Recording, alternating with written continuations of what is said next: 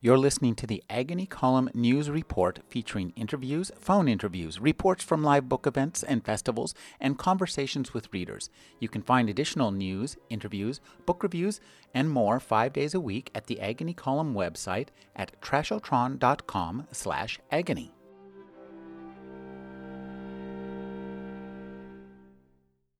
Summer had been warmer than usual this year, but the heat that throbbed in the East Bay was already coaxing pale fingers of fog into the city. Anna could feel this on her skin, the chilly caress she had come to think of as candle weather.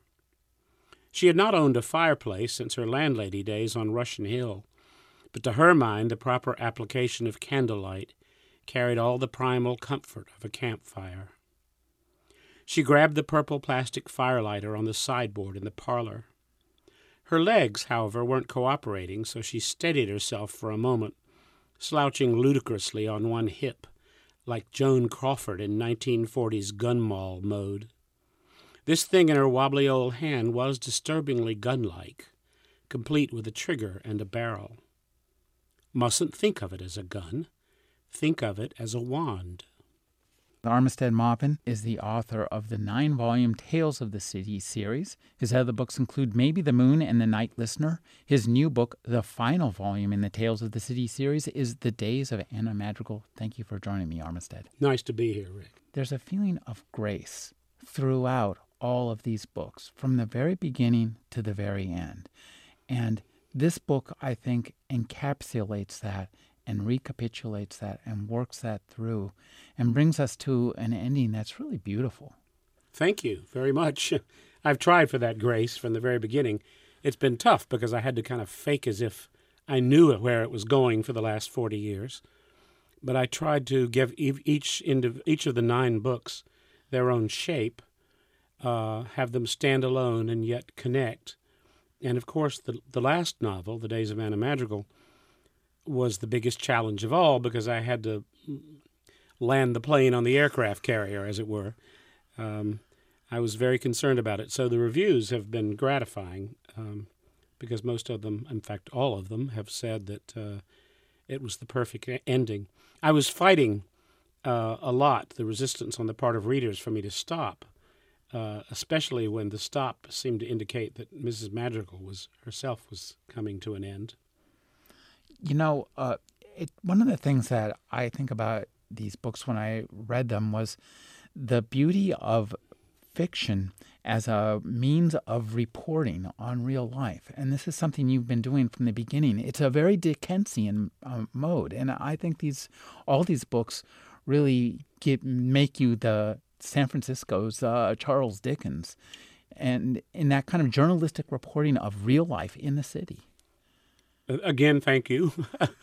um, I don't know if I can own that completely, but uh, I did try to to to capture the flavor of what was going on around me. I realized that's where a lot of the color was going to come from, and I was lucky because I started out in 1976 in a time that was very very vivid, and there was a lot of material, especially stuff that had to do with uh, LGBT life in the city, which didn't even have initials, much less an identity in those days. Those things were ripe for the picking because nobody was talking about it. You know, as I the other thing I think that as we read those stories from 40 years ago now, the they seem like historical fiction, not fiction that was written at the time but was written out of time.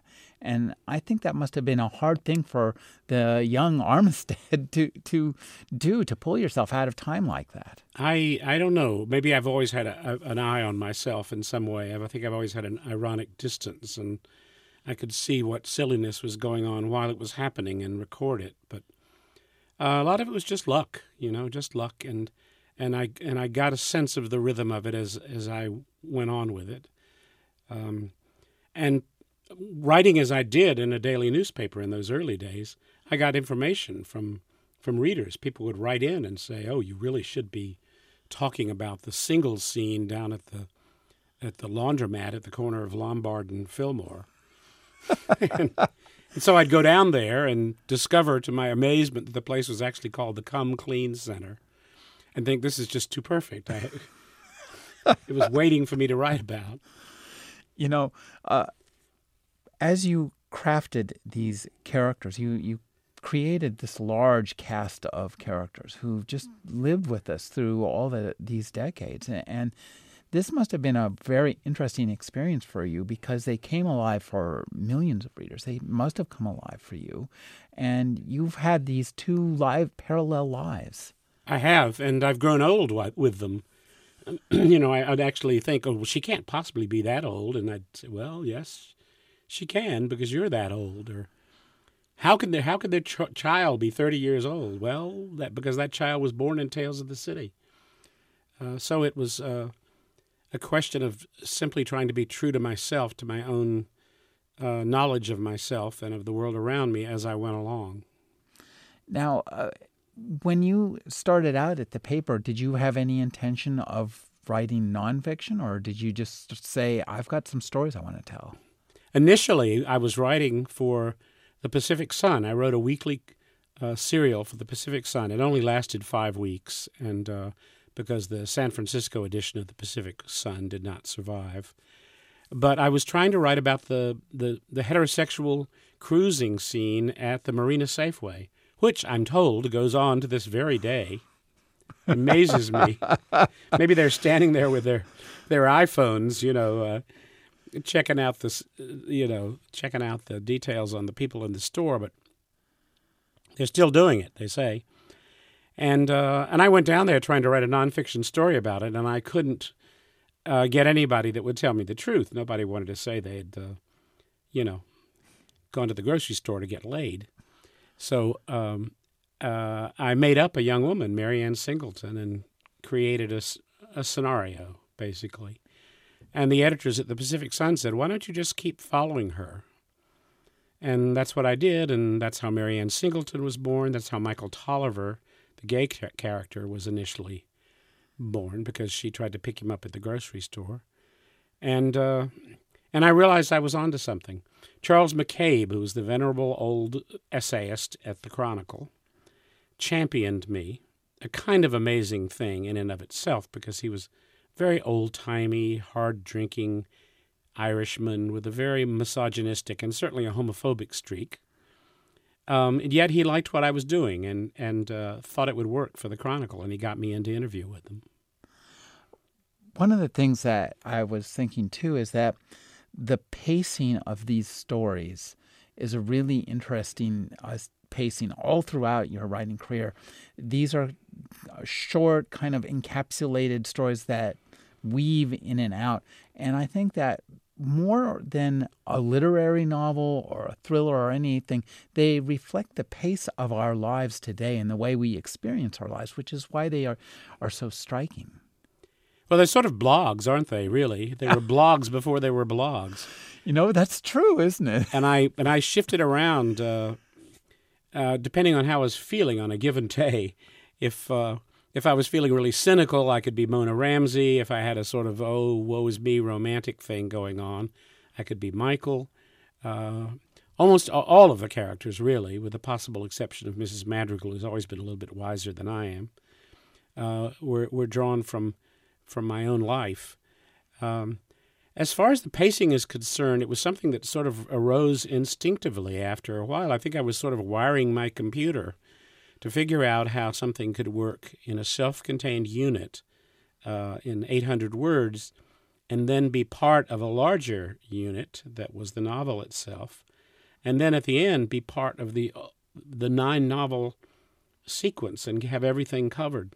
I actually allowed for certain uh, things to occur. I, I, I, planted a clue in 1989 in my novel Sure of You that was not revealed until uh, four, five or six years ago when Mary Ann in Autumn came out. It was basically a a secret that had been kept for 20 years, and I had just waited for the penny to drop.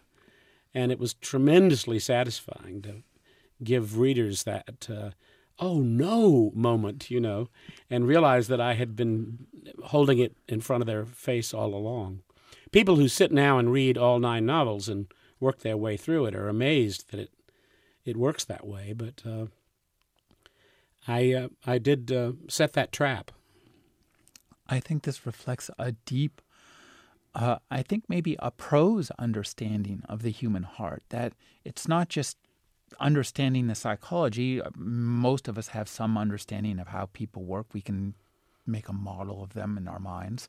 But I think when you do what you do, which is to create people and write about them in that way, that that the language itself takes hold.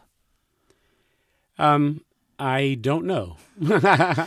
That's an interesting theory. It might be true. I really don't know. It's something I learned to do after a while, and then it just was instinctive. Um, I, I, I, it's very hard to describe. And if I had set out to do this, it would never have happened. If I had said to myself, all right, now just settle back because you're going to write a story that's going to take 40 years. oh, not, never would that have happened. Uh, at the beginning, I was just glad to get out alive after the first year's worth of columns. Um, not all of the uh, daily columns are in the novels because I had a shot at uh, rearranging them before they went into the novel form. So I could look cleverer than I was, but I, I knew what had to be done. I knew the shape it had to take. Well, you mentioned uh, just a minute ago about uh, the secrets, and I think that's something that you do very well is to observe the secrets we hold within our hearts and, and that we keep from one another. And we see that in the, the latest novel, mm. um, where there are just little things that we don't choose to tell, don't choose to tell. And those little things can sometimes acquire a mass, like a, a, a tiny rock that rolls downhill and becomes yeah. a giant boulder. Yeah, I know that about myself. Mm-hmm. I'm not a ter- tremendously confrontational person. I even uh, when I finally came out to my parents, I did it in Tales of the City. I did it through a fictional character. They knew that I was talking about myself, but that's how I did it. I I, uh, I tend to be a people pleaser, and uh, that means that I don't always say what's on my mind. And some of my best characters do that very thing. Uh, Mary Ann Singleton, uh, Laura Linney understood instinctively because she's very much that kind of a person too. That's why we're so close as friends after all these years. When uh, Tales of the City was made into a a, a miniseries uh, uh, that aired on PBS, uh, Laura just jumped right on that character Mary Ann because she she got her, she understood her, and uh, to this day she and I could look across a room, a crowded room, and there'll be a little twinkle there, and I'll know exactly what she's thinking, and she'll know what I'm thinking, and neither one of us is voicing it. She play, paid me a huge compliment, by the way. By um, she had a baby this year. Um, uh, her her her first, her only baby. Really, she was a year, a, a week away from fifty when the baby was born, and uh, she called me up from uh, the hospital room with her husband and told me that the baby's middle name was Armistead, and. Uh, that's Isn't pretty overwhelming for a writer. That's about as sweet as it gets. You make up a character this brilliant actress comes along who goes on to be internationally recognized. And then she has a baby and names it after you. I mean, I, I, I couldn't have written that myself. Uh, I think you have, actually. uh, we celebrated his first birthday last week, by the way, well, in Brooklyn. I was it was very satisfying. Congratulations! Isn't that that's so nice? You know, um, this your latest novel, for all that the, the novels you've written before now read like historical fiction, your latest novel includes some historical fiction. Yes, that was a great deal of fun. I, I actually take uh, the readers back to, to Anna Madrigal's boyhood. She, of course, is a transgender character, and so I thought, let's look at her when she was a teenage boy in Winnemucca, Nevada, and her mother ran the local brothel. And uh, I loved that experience. For once, I wasn't trying to snatch the things around me, but going into the into the world of the past, and uh, that meant research. Uh, the internet's very useful for that, by the way. I could actually Google a 1930s uh, uh, brothel menu. I think actually I Googled whorehouse menu. Um, and there it was. It popped up uh, the things that the the items that were available if somebody went to a brothel in the 1930s.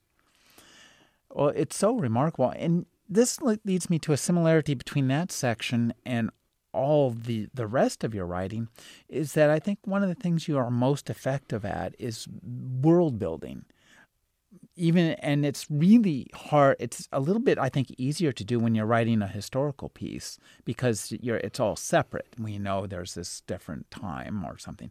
But even in your older work i mean you build that world of san francisco in the 70s so beautifully in 80s so beautifully imperfect. We can go back there and that's why it seems like historical fiction um, I don't know. I guess I've had always had an eye for those particular details. I got a pet rock into the a mood ring. I got a mood ring into the first paragraph of of uh, Tales of the City, and now when people talk about the '70s, they almost invariably bring up the pet rock and the mood ring. Well, I remember those. Which did you have? Uh, neither. I think we. I I was a bit too young for that, but when the uh, yes, you were.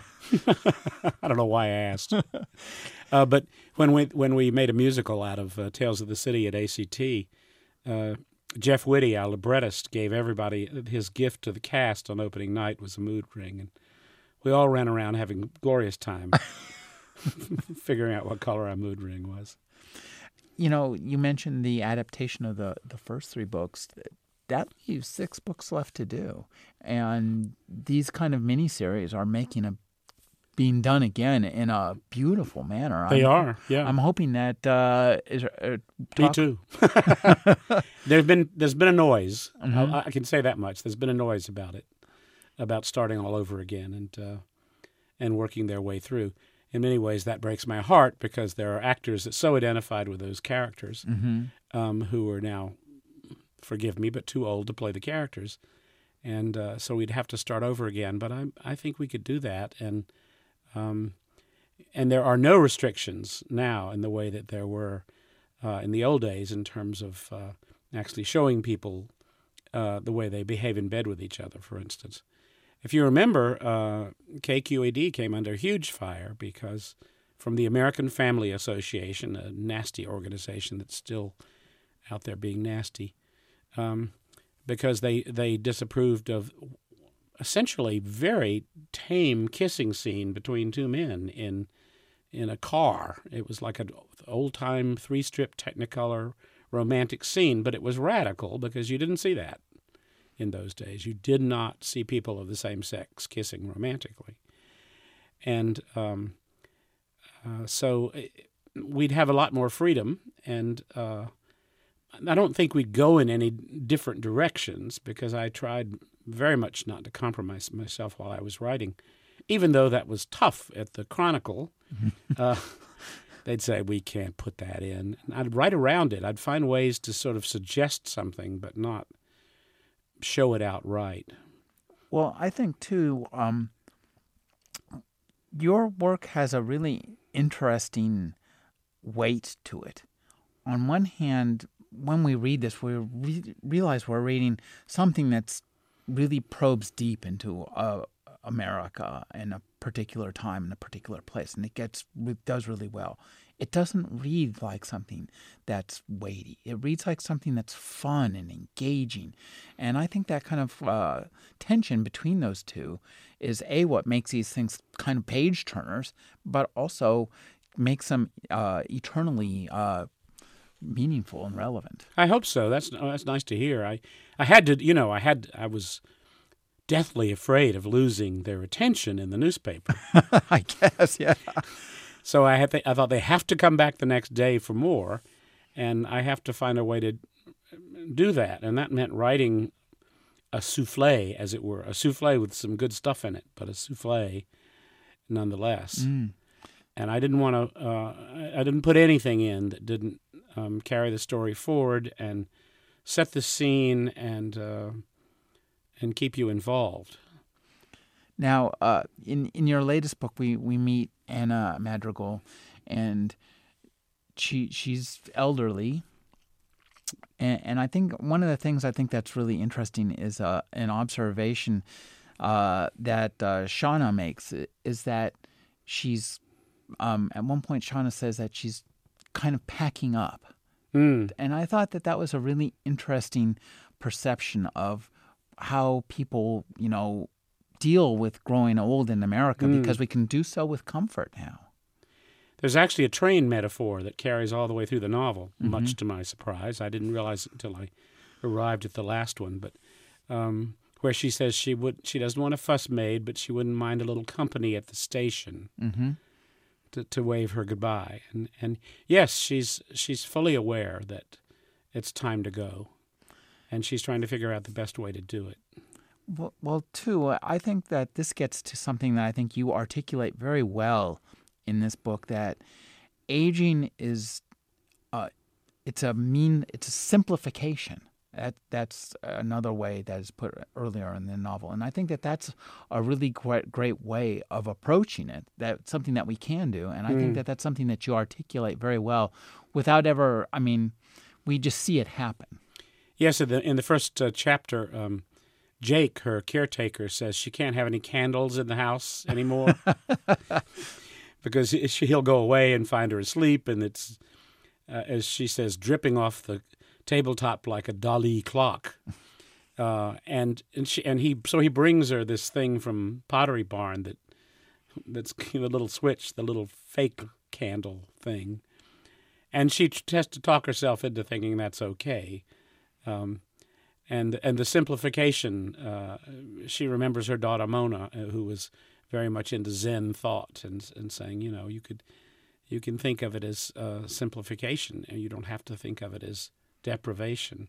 It's just whittling life down to the barest necessities and still being comfortable in your skin. And she's always been able to do that, and she always reminds me to do it, uh, to not let not be overwhelmed by petty detail.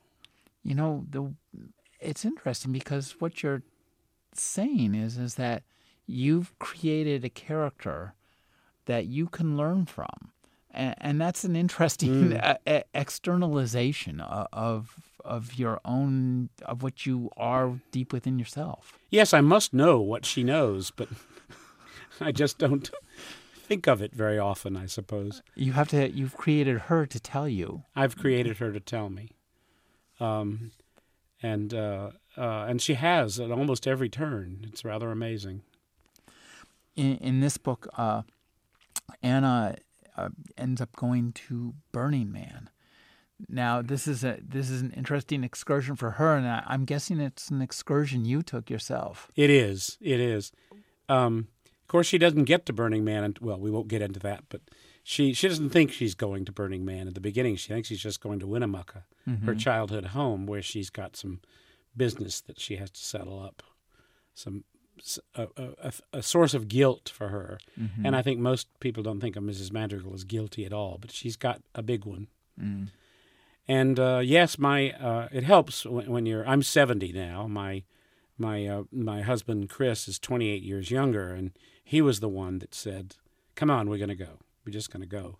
He'd been twice before to Burning Man, and I was went in kicking and screaming. I thought, I don't want dust and noise and you know earplugs at night to keep the raves from invading uh, the room. And um, he bribed me with an RV. We took an RV. It doesn't keep the dust out, I might add. Uh, and I was very grumpy about it until I got there and saw this vision. I describe it in the novel as being a Fellini carnival on Mars. I love that. I, I never. It's the only. It's the only thing I could think of that could possibly capture this uh, completely otherworldly atmosphere. And then a lot of people really doing their best to be kind and open to each other. And we don't get that much in life. And there really is an effort. When you consider that there are 60,000 people there and everybody's in, in the mood to be open and, uh, and loving, um, it's pretty amazing. And then I fell in love with my sarong. I was real nervous about the nudity part. And you don't even think about that after a while. There, where's the sarong, you know? Um, and uh, it it uh, it was quite something. I was terrible on the bicycle the first year, so Chris said, "Let's why don't you get an adult tricycle the second year?" So that's what we did, and we glittered it all up, and and uh, and it was wonderful because you could ride out into the middle of the desert, and then when you got tired, you just stop and sit on your tricycle for a while and watch these uh, apparitions flying by.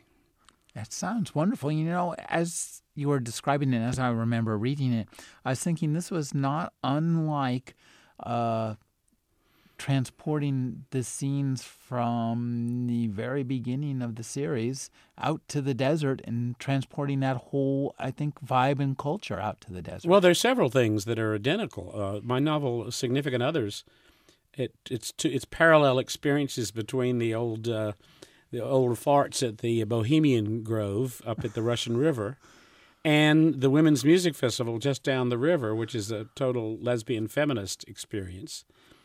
And all of them require the same kind of, and so, sometimes oppressive rules in order to exist. And I realized when I was writing about the, uh, the Burning Man that it was very much the same thing, and that the character that went could have my grumpiness about it. I inhabited DeDe when the when the when her her lover insisted that she go to Wimminwood, this women's music festival.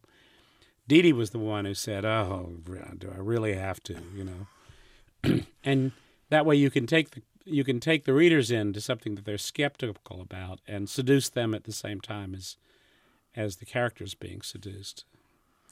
You know, um, the the historical pieces are are really beautiful and and they're they're also funny and engaging in the exact same way that your current day pieces are. So, um, talk about creating Andy, young Anna, and and exploring that character from that perspective. That must have been fun and some uh, what daunting, I would think. A little daunting, but then I realized that I've never been I've never been failed by my instinct to try to find something in myself that could relate to it.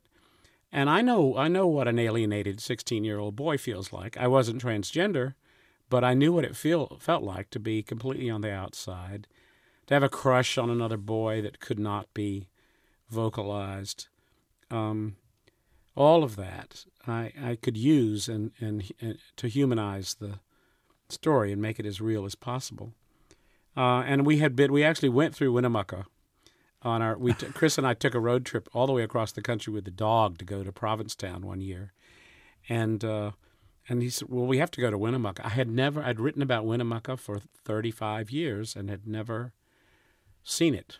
Wow, that must have been fun. Oh, it was very it was so exciting because I had had a visual in my head and I thought, "Oh my God, this would be the road going out to where the whorehouse is." And we followed the road and uh, we discovered all these strange white vehicles with little flags flying on them, and uh, and in this stark, stark desert atmosphere. And it turned out that they they get gold out of the ground there um, uh, by using terrible means by cyanide. They they leach it out of the earth.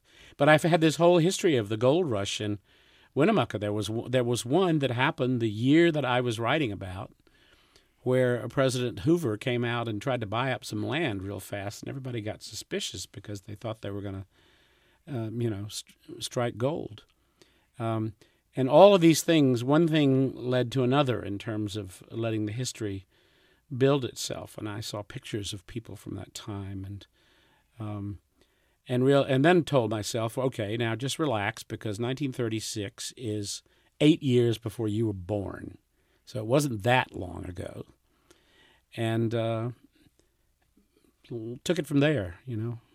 Well, I think that the uh, one thing you, you must have found is uh, the serendipity of once you go back into history, it seems to always turn out that there's a lot of really interesting stuff happening wherever you go, whenever you go. Mm. You can all of a sudden like the Hoover Dam is being built, and that just that's gives, right and all of those men needed a, a brothel, and they came up to Winnemucca to the to the brothel there, um, and it, it, could all be it could all be connected uh, as long as I was you know operating through the lens of of what I knew about it, the Blue Moon, for instance. Now, what it's also nice too the kind of pacing back and forth between the historical journey and the journey that that uh, Anna and her family are making. So, uh, when you were writing this, were you going back and forth, or were you, did you write one narrative? I went back and forth. Oh, really? Mm-hmm. That must have been. Yeah, that's interesting. it was fun. It was very exhilarating. It was like time travel and uh, with with breaks, you know. Now, when you um, created this uh, this whole historical backstory, I- I'd like you to talk about um, creating the other characters in there who you know are not necessarily a part of the present day saga, but um, applying the sensibilities that you've developed for over all these years to these new a new set of characters. I mean, I'm wondering. Uh, Go for it, Armistead. Let's see. Let's have some more historical fiction from you. Oh, thank you. I mean, I really did enjoy it. It was a lot of fun.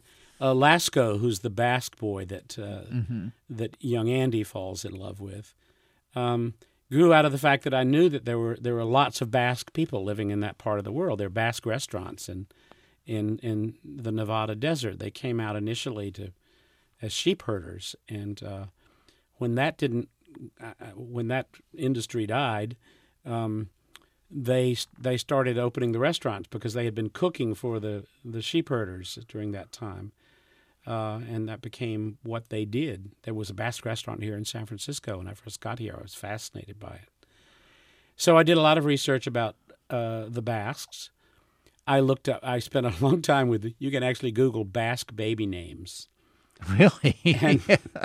well, you have some great names for these people. Yeah, some of them are very, very bizarre, and I tried to imagine what would it be like to be, you know, this young woman working in this restaurant who had that name. Um, I'm trying to think of who the others were, but um, uh, most of them just kind of appeared and uh, let me know who they were.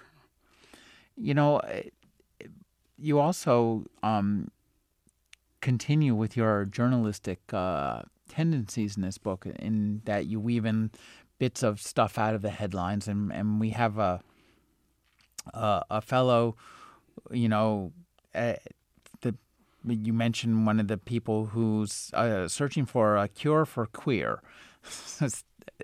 These kind of this uh, nonsensical nonsensical pseudo psychiatry clinics. That's that's part of my Mormon Yeah. Oh, character. There's a Mormon kid who actually um, keeps reappearing over the last three novels, and and his last scene, naked in the desert. I wanted to give him a happy ending, um, uh, but yes, he had. Uh, I used just a present day thing that the, f- actually are have been until recently. Most states are now outlawing this ridiculous reparative therapy thing. Some of them involve the the the psychologist or the therapist or whatever they call themselves holding holding the the the gay kid in a in such a way as to pretend to be a father and sort of cuddle with the kid. Uh, Marcus Bachmann, Michele Bachmann's husband, has has that very therapy in a mall somewhere in Minne- Minnesota. It's preposterous that we've taken this long to start outlawing this and laughing about it. Um, but um, yeah, there was a lot of things that, uh, and and as far as the 1936 is concerned, I discovered uh, that the Rexall train. Oh, I forgot about the Rexall train. It's I loved the Rexall train. I just found I was, a lot of this happened because I would Google something and I think, well, what was the drugstore in Winnemucca? And I found a place called Eagle Drugs. It was a Rexall thing, and I did 1936 uh, Rexall and found out there was this lavish Art Deco train that went through all of the states, as it turns out, all but one, um, and had all their products on display in the various train cars. And they had air conditioning, which was quite a luxury in 1936. You could actually leave your hot little town and be in this cool, um, you know, sort of Art Deco, sort of streamlined environment, and look at all their uh, their products like chocolate covered cherries, and each of the each of the uh, train cars was named after a different Rexall product. So all all of that came with research on the internet. Now, you you certainly didn't need research on the internet to plot the, the character arc of of Anna Madrigal, but I, I think that um, you do. It's so beautifully done. And I'm wondering how long, and it seems like this must have been a kind of thing that where you might have been like uh, tearing up at your uh, while you type. I was, yeah. I was. I wanted to make the point, without giving it away here, but I wanted to make the point that transgender kids, when they're growing up, don't necessarily feel gay, and that a gay kid could mistake their outsiderdom for their particular kind of queerness and how complicated that could get. Um, uh, uh, the uh, Anna, I was moved by Andy from the beginning. I first time I, you know, the the the the, the hooker down the hall that takes her under his wing, mm-hmm. Margaret. First time she gives him a, she gives him a 16th birthday present, which is a dress that she made for him because she knows. She's the only one around that knows. And just the act of describing him putting on that dress and feeling, you know, complete for the first time was very moving to me. The dress, by the way, I found on eBay. Really? A period dress with every description. I'm not good at, at couture, so I, I just use the details from the. I still have it. I still have the printout of the the dress, and it was it was a, a wonderful device for me while I was while I was writing. You know, um, this strikes me too is that you talk in in this book about uh, both halves uh, of all of us. Now, and I think that this is something, obviously, a theme that you've been dealing with for, grappling with for 40 years. And it's so fascinating because as you've been grappling with it, so have we as a society. And I think that you've mm. done a good job of being, you know, uh, the day after tomorrow ahead of us. Well, I'm I, I, have to thank you one more time. I really do appreciate that. I think, you know, sometimes I've been grappling with it, and other times I'm just trying to be a writer because basically the act of writing is a transgender act. Mm. Yeah, that's I never had thought about. You have to be everybody if you're going to write, at uh-huh. least unless you're really going to just, I don't know, be Zane Grey or something. Um, you you have to you have to know how to get into everyone's skin, and that that's uh, that's imagining um, gender shifts. Now, uh, when you do this, put yourself into these into the, this you know swath of characters. Um, it's a little bit like acting. Do you find yourself like? Does it take you a while to get into somebody's voice or somebody's scene? Um, do you have do you warm yourself up by reading other passages or? Um, yeah, that's a that's a good question. It's a little nerve wracking at first. It's a little nerve wracking uh, until you find it, and then it's there, and then you base it on what you've written before. Uh, but yes, it's it's nerve wracking finding that voice.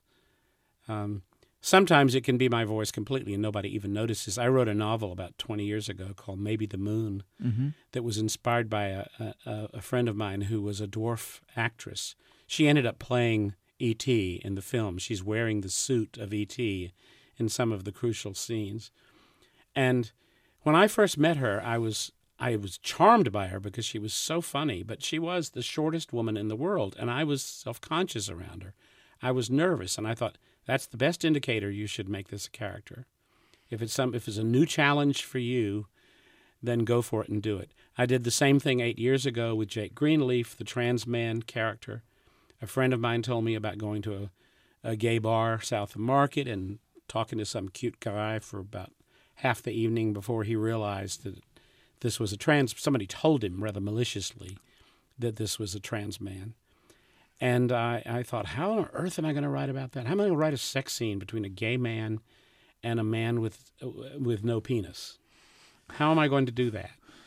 And and uh, and the answer to it was by uh, imagining, letting my character be the tender, sweet guy that he is, the gay character, and and understanding, trying to understand who this other person is, and how a friendship grows out of that.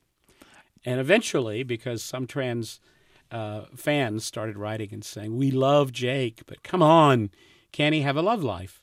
Well, Michael didn't have much of one in the beginning, in the early days, and but I thought, yeah, I need to I need to get a love life for him. So that happens in that happens in uh, the days of Anna Madrigal. he's such a charming character. He's he's really sweet. I love the at the very beginning where um, she says where she um, describes him as a child. Yeah, well, I, he is. he is to her too. Yeah, but I think that that captures uh, both both characters in one in one word, and that's a that's a really a powerful achievement. Thank you. Um, having you you finished these books, I have, yes. what do we what comes next? I'm uh, plugging away at a memoir. My both my publishers in Britain and here have asked for one. Uh, I'm not quite sure ex- exactly how. It's not going to be a thorough. It's not going to be like an autobiography. It's going to be vignettes. It'll be like Tales of the City, but tales of my internal city. I mean, it'll be That's a crowded city. little moments. Yes, it is. It's been a busy one.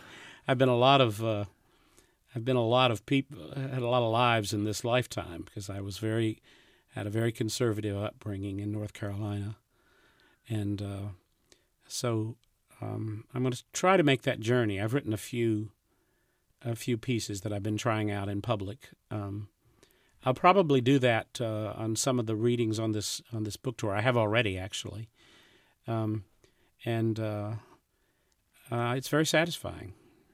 Talk about reading your pieces aloud. I mean, once again, you're you be you uh, reveal yourself to be uh, our uh, modern Dickens. Well, I well certainly he's he scrounged up a few bucks in his old age by ma- by making uh, theatrical appearances, and I wouldn't mind doing that. I'll be perfectly honest with you. I really love uh, being before an audience and telling my stories. It's tremendously satisfying, and it's very useful uh, from the standpoint of writing because you see what works if you've read read it three times and they're not laughing at a particular point or you're boring yourself, and I do, um, then it can go, and you can, you can really hone it to make it something that works. I've always written to be read aloud. I realized uh, pretty early on. I realized that um, that it that it was you were meant to hear a voice talking to you, and I think that's why it's so personal to people because they can hear that. I've been speaking with Armistead Maupin. His new book is The Days of Anna Madrigal. Thank you for joining me, Armistead. It's been a pleasure, Rick. Thank you.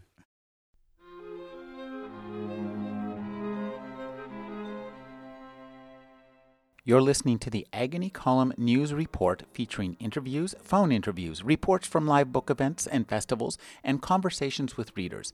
You can find additional news, interviews, book reviews, and more five days a week at the Agony Column website at trashotron.com slash agony.